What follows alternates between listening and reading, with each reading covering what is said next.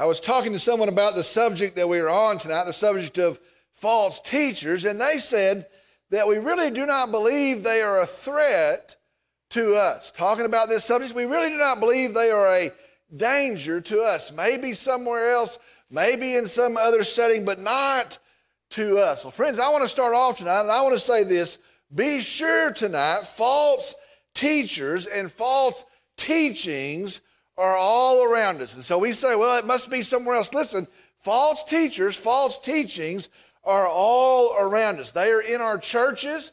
They're in our churches. They're in our bookstores. I could go uh, to Mardel's right now and I could show you works from many popular uh, authors, many popular false teachers, dangerous false teachers. Uh, they are on Christian radio today. They literally are all around us, and they are, as Peter said, maligning the way of truth. Now, here's the problem the problem is identifying them. The problem is knowing who is a false teacher and who is not. Now, I was thinking it would be a good thing if they would wear a badge that would say false teacher uh, to, to, set them aside, or wolf in sheep's clothing, if we could make that badge. Uh, the problem is they do not. And so here's the deal it is up to us to discern, it's up to us to identify and mark false teachers. Well, tonight in our study, Peter devotes an entire chapter to their description. He writes an entire chapter telling us the truth about false teachers. Believers, listen tonight. We would do well to listen to this. I'm just going to tell you up front this isn't the most exciting sermon I've ever preached, but I want to tell you, it is a needed, needed subject for us to look at tonight. We would do well to listen tonight. Our message tonight is entitled, The Truth About False Teachers. The Truth About False Teachers. Tonight we're in 2 Peter chapter 2. Tonight we're going to start in verse 3 and go to the end of the chapter, verse 22. 2 Peter chapter 2, tonight verses 3 all the way to the end of the chapter in verse 22. The truth about false teachers. I'm going to ask if you would, if you'd stand with me in the reverence and the honor of the reading of God's word, beginning in verse 3. And in their greed, they will exploit you with false words. Their judgment from long ago is not idle, and their destruction is not asleep. For if God did not spare angels when they sinned, but cast them into hell and committed them to the pits of darkness, reserved for judgment, and did not spare the ancient world, but preserved Noah, a preacher of righteousness, with seven others, when he brought a flood upon the world of the ungodly. And if he condemned the cities of Sodom and Gomorrah to destruction by reducing them to ashes, having made them an example to those who would live ungodly lives thereafter. And if he rescued righteous Lot, oppressed by the sensual conduct of unprincipled, unprincipled men. For by what he saw and heard, that righteous man, while living among them, felt his righteous soul tormented day after day by their lawless deeds. Then the Lord knows how to rescue the godly from temptation and to keep the unrighteous under punishment for the day of judgment, and especially those who indulge the flesh in its corrupt desires and despise authority. Daring, self willed, they do not tremble when they revile angelic majesties. Whereas angels, angels who are greater in might and power do not bring a reviling judgment against them before the Lord. But these, like unreasoning animals, born as creatures of instinct to be captured and killed, reviling where they have no knowledge, will be in the destruction of those creatures also be destroyed. Suffering wrong is the wages of doing wrong. They count it a pleasure to revel in the daytime. They are stains and blemishes, reveling in their deceptions as they carouse with you, having eyes full of adultery that never cease from sin, enticing unstable souls, having a heart trained in greed, accursed children, forsaking the right way, they have gone astray, having followed the way of Balaam, the son of Beor who loved the wages of unrighteousness, but he received a rebuke for his own transgression. For a mute donkey speaking with the voice of a man restrained the madness of the prophet. These are springs without water and mists driven by a storm. for whom the black darkness has been reserved. For speaking out arrogant words of vanity, they entice by fleshly desires, by sensuality, those who barely escape from the ones who live in error, promising them freedom while they themselves are slaves of corruption. For by what a man is overcome, by this he is also enslaved. For if, after they have escaped the defilements of the word, the world by the knowledge of the Lord and Savior Jesus Christ, they are again entangled in them and are overcome, the last state has become worse for them than the first. For it would be better for them not to have known the way of righteousness than having known it to turn away from the holy commandment handed on to them. Verse 23 It has happened to them according to the true proverb a dog returns to its own vomit, and a sow after washing returns to wallowing in the mire. Let's go to the Lord in prayer. Dear Heavenly Father, we come tonight. We're thankful for this night. We're thankful for the opportunity together as your people. We're thankful for the hope that we have in Jesus Christ. Lord, I pray that we wouldn't overlook this opportunity, that we would have ears to hear your word, that, that your word, living and active, relevant in this day, would speak to us, would train us, would encourage us as the church. Lord, I pray for these that have come. I pray that you would bless them now in this study. I pray for those listening in another way in another means that you would bless them, grow them as well. And I pray the fruit of this night would be no small thing, but would be a church equipped and prepared to stand as you come again. Lord, I pray that you be glorified in it. I trust all this to my Savior, to Jesus. In His name I pray. Amen. You may be seated. Tonight, as you just heard, we have a lot of verses to look at tonight. There is a lot to see in our verses tonight, uh, but tonight we're going to mainly focus on the traits of a false teacher. Now, we can break those verses down. There's a lot to see there. It would be a beneficial thing.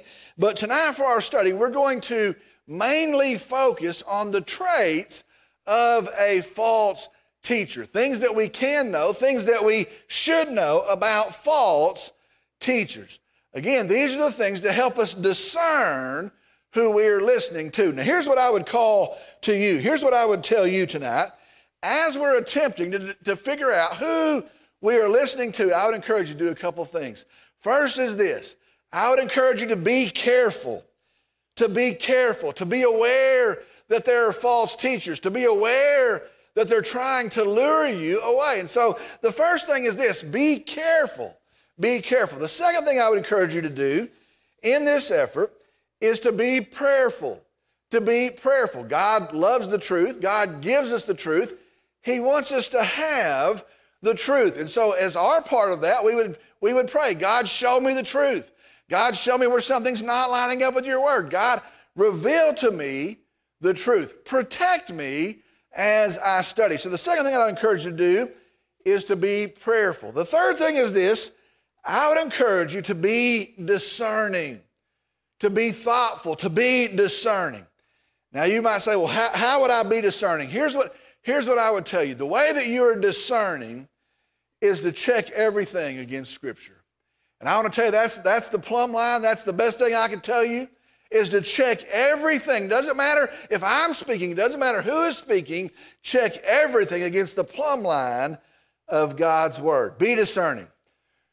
All right, tonight we're going to build a list of things that would identify a false teacher. We're going to move through the verses and we're going to build a list. And so here we begin tonight with our list. First thing we see is this a false prophet is motivated by greed. A false prophet is motivated by greed. In verse 3, it says, And in their greed, they will exploit you with false words. And in their greed, they will exploit you with false words. The word for exploit there, uh, sometimes we think it has a, a, a hard negative connotation. It really doesn't. It is a business term. That word in the original language means to make a gain in business, to exploit and make a gain in business. And let me explain that. If I could buy chewing gum for a dollar, and I were to find out somewhere else that chewing gum is worth $2, then I would exploit that and I would take the dollar gum that I bought and sell it for a gain, selling it at $2. Well, that's what this word means to, to make a gain in business. Well, here's what it says of them they speak false words. It literally translates fabricated words, made up words to make a gain. And so here's the false teacher. They speak to us false word, words in order to make a gain. Their raw motivation is greed. You want to know what drives them? It is greed. Here's a pointer for you tonight. It's a free pointer. The pointer is this you can tell much about a person by observing their attitude toward money. And you, you, want a hot tip? There's a hot tip. You want to know what somebody's really like? You want to know what their heart's really like? You want to know what they're really like and the things you can't see? You observe their attitude toward money. If they are selfish or if they are generous, if they're devious if they're greedy, if they're a good steward of money, if they're careful with it. You can tell a lot about a person by observing their attitude toward money. Well, here's what we see a false prophet is motivated by greed. All right, second thing is this. Now, the second thing, and it's going to be the only one like this, it really isn't a sign as much as it is a truth. And so it's not really a sign that would point to a false teacher, but it is a truth about false teachers. The second thing is this false teachers are known by God and they are awaiting God's judgment. False teachers are known by God and are awaiting God's judgment. This week I was watching the news. This week I saw uh, Kenneth Copeland in the news. He was in a political rally uh, maybe you saw that. Now, if you don't know who he is, uh, he's the guy who bound and rebuked and puffed away uh, COVID the week that it came out. If you remember that, he had a big deal. And I think it was the second day that it hit the news. And he said, I rebuke you, I bind you, and you are no more in Jesus' name. He declared it was over on the second day. This guy, listen to me, he, he lives in Fort Worth.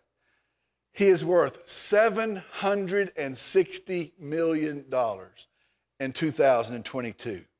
He is worth $760 million. Now, I'm going to tell you, I hear that and I think, how does that happen? How does that happen? How does God allow that to happen? Does God not see that? Does God not hear what He's saying? How does that happen? Let me read the second half of verse 3. Their judgment from long ago is not idle, and their destruction is not asleep. Now, what that means is God knows them, God sees them, and their judgment is coming. Now, to illustrate that, God gives us three examples of his judgment from the past. Let me read verses 4 through 9 again. For if God did not spare angels when they sinned, but cast them into hell and committed them to pits of darkness reserved for judgment, and he did not spare the ancient world, but preserved Noah, a preacher of righteousness, with seven others, when he brought a flood upon the world of the ungodly. And if he condemned the cities of Sodom and Gomorrah to destruction by reducing them to ashes, having made them an example to those who live ungodly lives. Thereafter, verse 7 And if he rescued righteous Lot, oppressed by the sensual conduct of unprincipled men, for by what he saw and heard, that righteous man, while living among them, felt his righteous soul tormented day after day by their lawless deeds. Then the Lord knows how to rescue the godly from temptation. He'll keep his promises. And to keep the unrighteous under punishment for the day of judgment. These believers could have gotten discouraged. They could wonder why these false prophets seem to benefit. And God sends His word that He knows and he sees and he says, His judgment is sure. Let me, let me tell you something. I would hate to meet the righteous judge, Jesus, and have traded on his name. Can you imagine that day? Can you imagine meeting Jesus who purchased us in his own blood, who held nothing back? Can you imagine meeting the righteous judge, Jesus? And, and having to say, I, I sold your name, I prostituted your own name. Here's the truth of Scripture be sure God knows and God will judge. All right, next thing we see in our list is this false teachers are all about the temporal. False teachers are all about the temporal. Verse 10 says this, and especially those who indulge the flesh in its corrupt desires. And especially those who indulge the flesh in its corrupt desires. Now, what that means is they indulge. That means they feed the flesh and its corrupt desires. It is all their concern. The ones that they are preaching to, it is their concern for themselves. It is their concern as well. It is all about right now. Be sure of this. Listen, if the goal is a blessing right now, if the goal is your best life now, if the goal is no trouble ever right now, if the goal is wealth right now, if the goal is your reputation right now, that's not the message of truth. Now, I, th- I think about this. Can you imagine Peter? And he's already had all sorts of hardship. He's already been beaten. He's already been put in jail. He, he's suffered all sorts of hardship. He is about to be crucified. He says he knows that it is imminent, that it is coming. He's about to be crucified. He is writing to people that are suffering for the name of Jesus Christ. Not only that, but getting ready to suffer to a greater extent. Can you imagine if he'd have called this letter every day's Friday? Can you imagine that? And that's what the false teachers tell us today. Every day can be like Friday. False teachers are about the temporal. They're about the temporal. The next thing we see about false teachers, they despise authority. They despise authority. I want you to think about our faith for just a second. We submit to the truth of God's word. That word means we get under. We submit to the truth of God's word. We submit to the gospel of Jesus Christ. There's only one way to be saved, and that's by faith in Jesus. And, and if we're going to be saved, we're going to have to submit to the gospel of Jesus Christ. We submit as Christians to the headship of Jesus Christ. He is our Lord. We're professing Him as Lord. We are following Him as Lord. And these false teachers, they cannot submit because they despise authority. Their whole being rails against submitting to anyone but self. They don't like the Word of God, so they distort the Word of God. They don't want to submit to the Word of God, so they change the Word of God. They don't like the headship of Christ, so they reinvent Christ so that He serves us instead of the other way around. A false teacher, verse 10 says, despises authority. You want to know how, how to recognize them? They despise authority. The next one is this a false teacher is bold. A false teacher is bold. Verse 10 uses the word daring. They are daring. They are bold. Now, listen, be sure to slander the truth of God, to disparage the name of God, and to lie to the people of God, you have to be bold. And I, you have to be bold. You to outright lie to the people of God, disparage the name of God. They are bare, they are bold, they are daring, they have no fear. The list goes on and it says this a false prophet, a false teacher, they are arrogant. They are arrogant.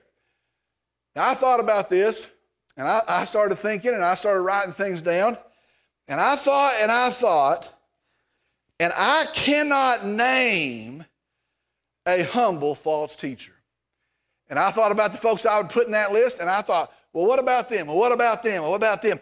I cannot name a humble false teacher. Listen, those two things, humility and being a false teacher, they cannot, will not coincide. A false teacher, they are self focused, they are self serving, and so they have to be self promoting. Did you hear that? They're self focused, it's all about them. So they're self serving, so therefore they have to be self promoting. They are building their kingdom. So they have to self promote. They are arrogant, they are puffed up, they have to self promote. There was a lot of stuff in the news this week. This week there was another false teacher. I'm not going to say his name. He was at his huge church, about 15 to 18,000 on Sunday morning. And there in his huge church, there is a wall, there is a backdrop, and you can get your picture made with the pastor. So you go to this mega church, there's this guy, and if you would like to get your picture made with this pastor, there is a backdrop. And the backdrop is this it is his name over and over and over again. TD Jakes, TD Jakes, TD Jakes, TD Jakes, TD Jakes. I don't have anything to lose. Here's what I want to tell you. Here's what I want to tell you. Friends, you watch whose name's being lifted up. And I don't care if you're in a 20,000 person church or if you're in a 20 person church, you watch whose name is being lifted up. And if it's any other name, listen, if it's Calvary Baptist Church, if it's the denomination Baptist, if it's the pastor's name, if there is any other name than the name of Jesus that's being lifted up, you run from that church. You run from that place. Next thing we see is this false teachers do not respect, here's a weird one, the supernatural.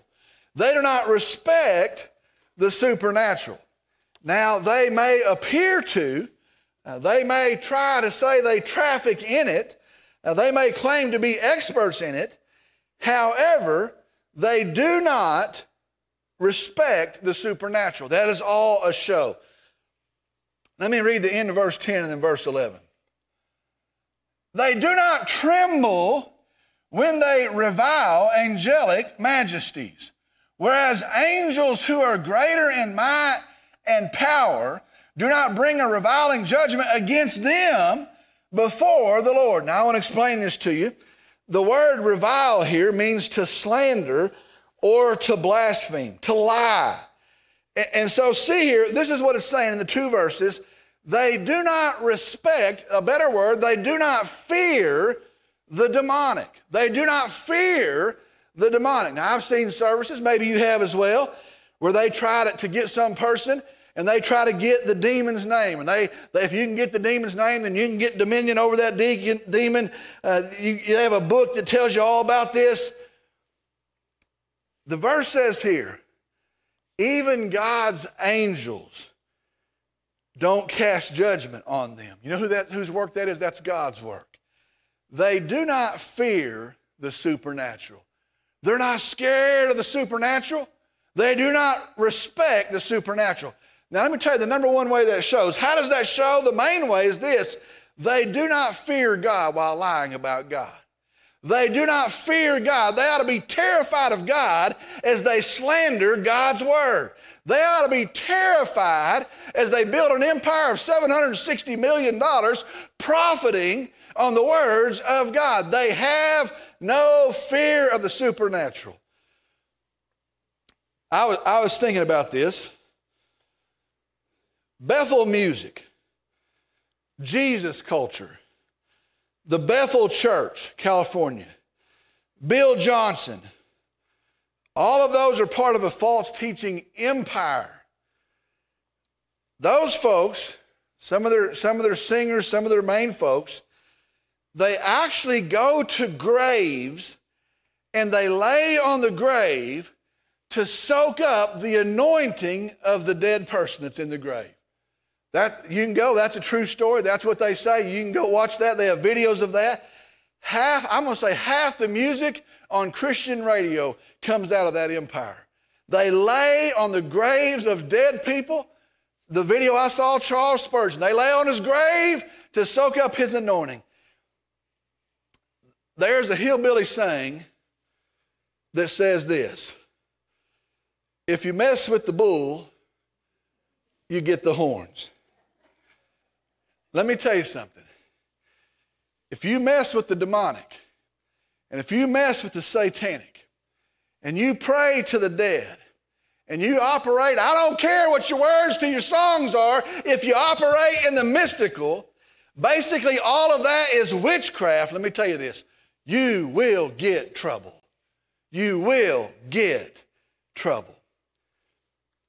Next thing we see tonight is this false prophets speak knowing nothing. False prophets speak knowing nothing. Verse 12 says, reviling where they have no knowledge. Now, again, that word means lying, blaspheming, slandering. So they are lying where they have no knowledge. Now, what that means is when they do not know what they're talking about, they don't know what God has said, they don't know what the Word of God says, instead of being silent about it, instead of praying about it, instead of studying, they speak like they know something. And I, you listen to some of these folks and they say the biggest nonsense, the most crazy stuff you've ever heard. To them, the truth does not matter. They don't know what they're talking about. They don't know what God's word has said. And so they lie and they make it up. False teachers speak when they do not know anything. Next thing we see on our list is this it's a big list. False teachers are shameless. False teachers are shameless. Verse 13 says, They count it as pleasure to revel in the daytime. They count it as pleasure to revel in the daytime. Now, what that means is they do not hide their sin. They're not ashamed of their sin. So they just do it in the open. They just do it out in the daylight. There's no conviction for them over sin. Sin is not an issue for them. They're not worried about sin. There's no embarrassment for them. And so false teachers are shameless. Next one is this. Boy, I hate this one. False teachers make the truth look bad. False teachers, is it a big deal? They're close enough. Well, they seem like good people. False teachers make the truth look bad. They make Christianity look bad. They make Christians look bad. They make preachers of the truth look silly. Verse 13 says this they are stains, they are marred spots, they are blemishes. People see them, that's the, that's the crazy thing. People see them and they hear them, and it bears an impact on those folks. It, it reflects poorly on the truth. And you know what? The truth suffers for it. False teachers make the truth look bad. Next thing is this false teachers celebrate non truth. False teachers celebrate non truth. Verse 13 says, reveling in their deceptions. Reveling in their deceptions. It means this they take pride in their lies. They're not embarrassed of their lies. They're not ashamed of their lies. You can catch them in their lies. They don't worry about that. They're actually celebrating. That's what the word means celebrating their lies. Now, here's what that looks like they craft the lie, then they defend and support the lie, then they promote the lie, and then they celebrate the lie. They're proud of their deception. Next thing we see is this false teachers run to sin, pulling others with them. Now, this is an interesting thing about them. They run to sin, but it's not enough for them to go to sin. They want folks to come with them. Verse 14 says, having eyes full of adultery, they never cease from sin, enticing unstable souls. Having eyes full of adultery, they never cease from sin, enticing unstable souls. Those that are not grounded in the truth, those that are not walking in obedience, those that are not on a sure foundation, these folks pull them into sin as well. Next thing we see is this false teachers are not of Christ. They are not of Christ. The end of the verse says, accursed children. Accursed children. Accursed means still under the penalty, the curse of sin. Now, here's, here's a question sometimes I hear folks talk about. We see these false prophets, I can give you a list of them, and we wonder are they saved? Could they be saved? Are, aren't they really just good people? Would you say they're, uh, they're, they seem all right? Are they, maybe they're just off base. Maybe they just have gotten off of track. Here's the truth that is a deception. Here's the truth these people are haters of the truth, they are haters of goodness, they are haters of God because they're willing to slander His name and slander His word. And so here's the truth they are not of Christ. They are not of Christ. Last night we saw this. They are tools of Satan. That's a hard word, but we got to call them what they are. They are instruments of Satan. Next one is this. We're moving along. Next one is this. False prophets know the right way, but they choose not to follow it. This is interesting as well. They know the right way, but they choose not to follow it. Now, here's what that means they are not ignorant of the truth. Well, maybe they just got off track. Maybe they're misled. They are not ignorant of the truth. They are not unaware of the truth. Verse 15 says, they have forsaken the right way. That means they've abandoned the right way. They've turned from the right way. It says, and have gone astray. Listen to those words. They have left the right way and they have traveled in the wrong way. They've gone the wrong way and they did it knowingly. They did it deliberately. They're not misled, they're disobedient. False prophets know the right way and they choose not to follow it. Next thing we see is this false prophets make promises they cannot keep. False prophets make promises they do not keep. Now, I want you to notice it's a very interesting picture here in verse 17. It says that these false prophets are springs without water, and clouds, mist without rain. Now, I want you to think about that picture. It's really a pretty perfect picture. If you go to the spring and you lead your animals to the spring, and you've always gone to the spring, and there's water at the spring, and you go to the spring, and, it, and it's promising because you know what ought to be there, but when you get there, there's nothing there. It's dry, there's no water. That's the false prophet. The other picture is this it's a hot summer day. It, it hadn't rained in a month, it's a hot summer day, and a cloud blows up. And it's this big old cloud, it blows up, and the temperature drops. You ever been there? And it, oh, it's going to be a cotton shower. And the temperature drops, and there's the cloud, and there's no rain. That's what a false prophet is. It looks like it's going to be something, it promises something, but there's nothing there. They never deliver. Promise after promise after promise after promise. As silly as it is, COVID wasn't bound that second day. It's a spring with no water. Next thing is this it's tied very closely to it. False prophets speak empty words. Speak empty words. Verse 18 says this They speak out arrogant words of vanity. They entice fleshly desires. Now, I want you to see what's happening here. It's, it's a very crafty thing, it's a very smart thing. They speak words of vanity, which means this they come alongside you and they appeal to your pride. They, they make compliments about you, they, they brag on you, they build you up, but the words are empty. It's not true words. They pull you in appealing to your flesh. Next one is this false prophets are slaves to sin. They're slaves to sin. Verse 19 says, They promise others freedom while they themselves are slaves of corruption. They promise others freedom while they themselves are slaves of corruption. They're promising freedom, that's their message, and yet you watch them. They themselves are, are slaves to lust, slaves to corruption, slaves to jealousy, slaves to pride, to evilness. Last one is this. We've been moving fast. Here's the last one. This is a big one. False prophets have rejected the truth and have rejected Jesus. This is where we're going to end tonight. This is where Peter ends in this section. False prophets have rejected the truth and thus have rejected Jesus. Are they neutral?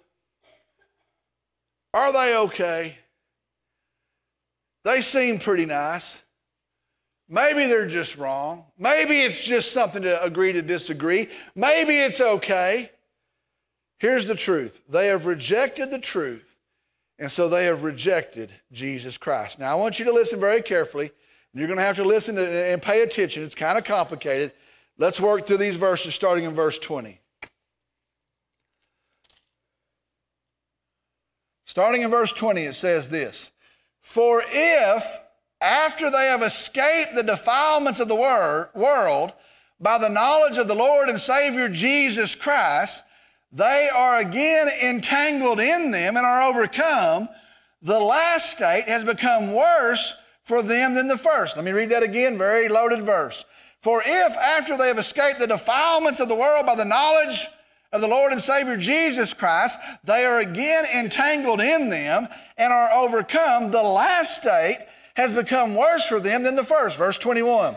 For it would be better for them to not have known the way of righteousness than having known it to turn away from the holy commandment handed on to them. Let me read that again. For it would have been better for them not to have known the way of righteousness than having known it to turn away from the holy commandment handed on to them. Verse 23 It has happened to them according to the true proverb a dog returns to its own vomit, and a sow, after washing, returns to wallowing in the mire. Now, I want you to stay with me. I'm going to try and explain this. Stay with me right here. There are some folks that say, and some folks that teach, that these verses, these three verses, tell us that you can be saved and that you can again be unsaved. They would say that you can follow Christ and that you can decide to not follow Christ. And they would point to these verses, that's what they do, and they would teach that from these verses. They use these verses. Well, let me just square something up right here before we look at them. Be very sure tonight and understand this. If you have trusted Jesus Christ as your Savior, you are saved in the power of God. Wasn't anything you did, it was in the power of God. Therefore, you are kept saved also in the power of God. You didn't do anything to get saved. You're not going to do anything to stay saved. If you've trusted Jesus, you're saved in the power of God. You're kept saved also in the power of God. In the same way, if you are saved, you are born again. You have been made new. You've passed, the Bible says, from death unto life. Understand, if you are saved, the Bible says, Ephesians 1:13, you are sealed with the Holy Spirit of promise. It is an irrevocable seal. God doesn't put his seal and take his seal off and put his seal. You are sealed with the Holy Spirit of promise. You're kept in the Father's grace and the Father's power. The Bible says you have eternal life. John 3:16, John 3:17, John 3:36. You have eternal life. Have is settled. Have means you have it. Eternal means without end. So you have life that does not end. Listen to me, it is not talking about that. So, what is it talking about? These are people that have been lifted out of the world's corrupt lies. Do you know it's always best to live according to God's word? It's best. They have been lifted out of the world's corrupt lies. How did that happen? It was in the knowledge of the truth of Jesus. That's what the verse says. In the knowledge of the truth of Jesus, they heard the gospel. They heard the truth. They know who Jesus is. Listen, they know the truth of who Jesus is. They know He's the Savior. They know the truth of who Jesus is. And knowing, they have turned and gone back. And that's what these verses are talking about. Like a dog goes back to its vomit, like a pig goes back to its sty. Knowing the truth, they have turned and they've gone back. And it says, and the last state is worse for them. Now, what that means is this listen to this. In the first state, they didn't know the truth. They were lost. They didn't know the truth. But now they know the truth. And knowing the truth, they have rejected the truth. Do you understand what I'm saying here? They have heard the gospel, they, they know the gospel, and having heard the gospel, they now reject, deny the gospel of Jesus Christ. And knowing the gospel, understanding the gospel, and rejecting it is worse than not knowing it at all. Why is that? It's because their hearts have become hard. It's because their desires for personal gain have overtaken them and knowing the gospel, the saving gospel of Jesus Christ, they have said, Myself is more important, my gain is more important, my agenda is more important, my sin is more attractive. And knowing the gospel, they have turned and gone back to the pigsty. Here's the point to all that. We're never going to get out of here. point to all that is this knowledge isn't faith. Knowledge isn't faith. Notice it says there they were lifted out in the knowledge. It doesn't say the belief, it doesn't say the faith. Knowledge isn't trust. You know, the Bible say the demons know. It's not knowing, it's faith. Here's the truth tonight. We're about to end this. We're saved in faith. We're saved in trusting Jesus. Yes, the truth matters. That's why we defend the truth. That's why we preach the truth. That's why Satan attacks the truth. But when we have the truth that I am a sinner and I've earned a punishment, when I have the truth that Jesus came in great love and paid my penalty, that it is finished in the cross of Calvary, when I have the truth that He is resurrected from the dead, the Savior, the risen Lamb, when I have the truth that in belief I'm saved, I trust my Savior in belief in faith, not in knowledge, in faith. We are saved. Here's the call tonight. Listen, no false teachers are out there. Be aware false teachers are out there. Be prepared with the truth of God's word. But here, here's the thing tonight trust Jesus. Trust Jesus. All this, trust Jesus. Trust Jesus. Let's pray. During we come, we're thankful for this truth, Lord. We're thankful that it's, it's made clear to us that we, you've warned us, that we're aware of it. Lord, I pray now that you give us discernment.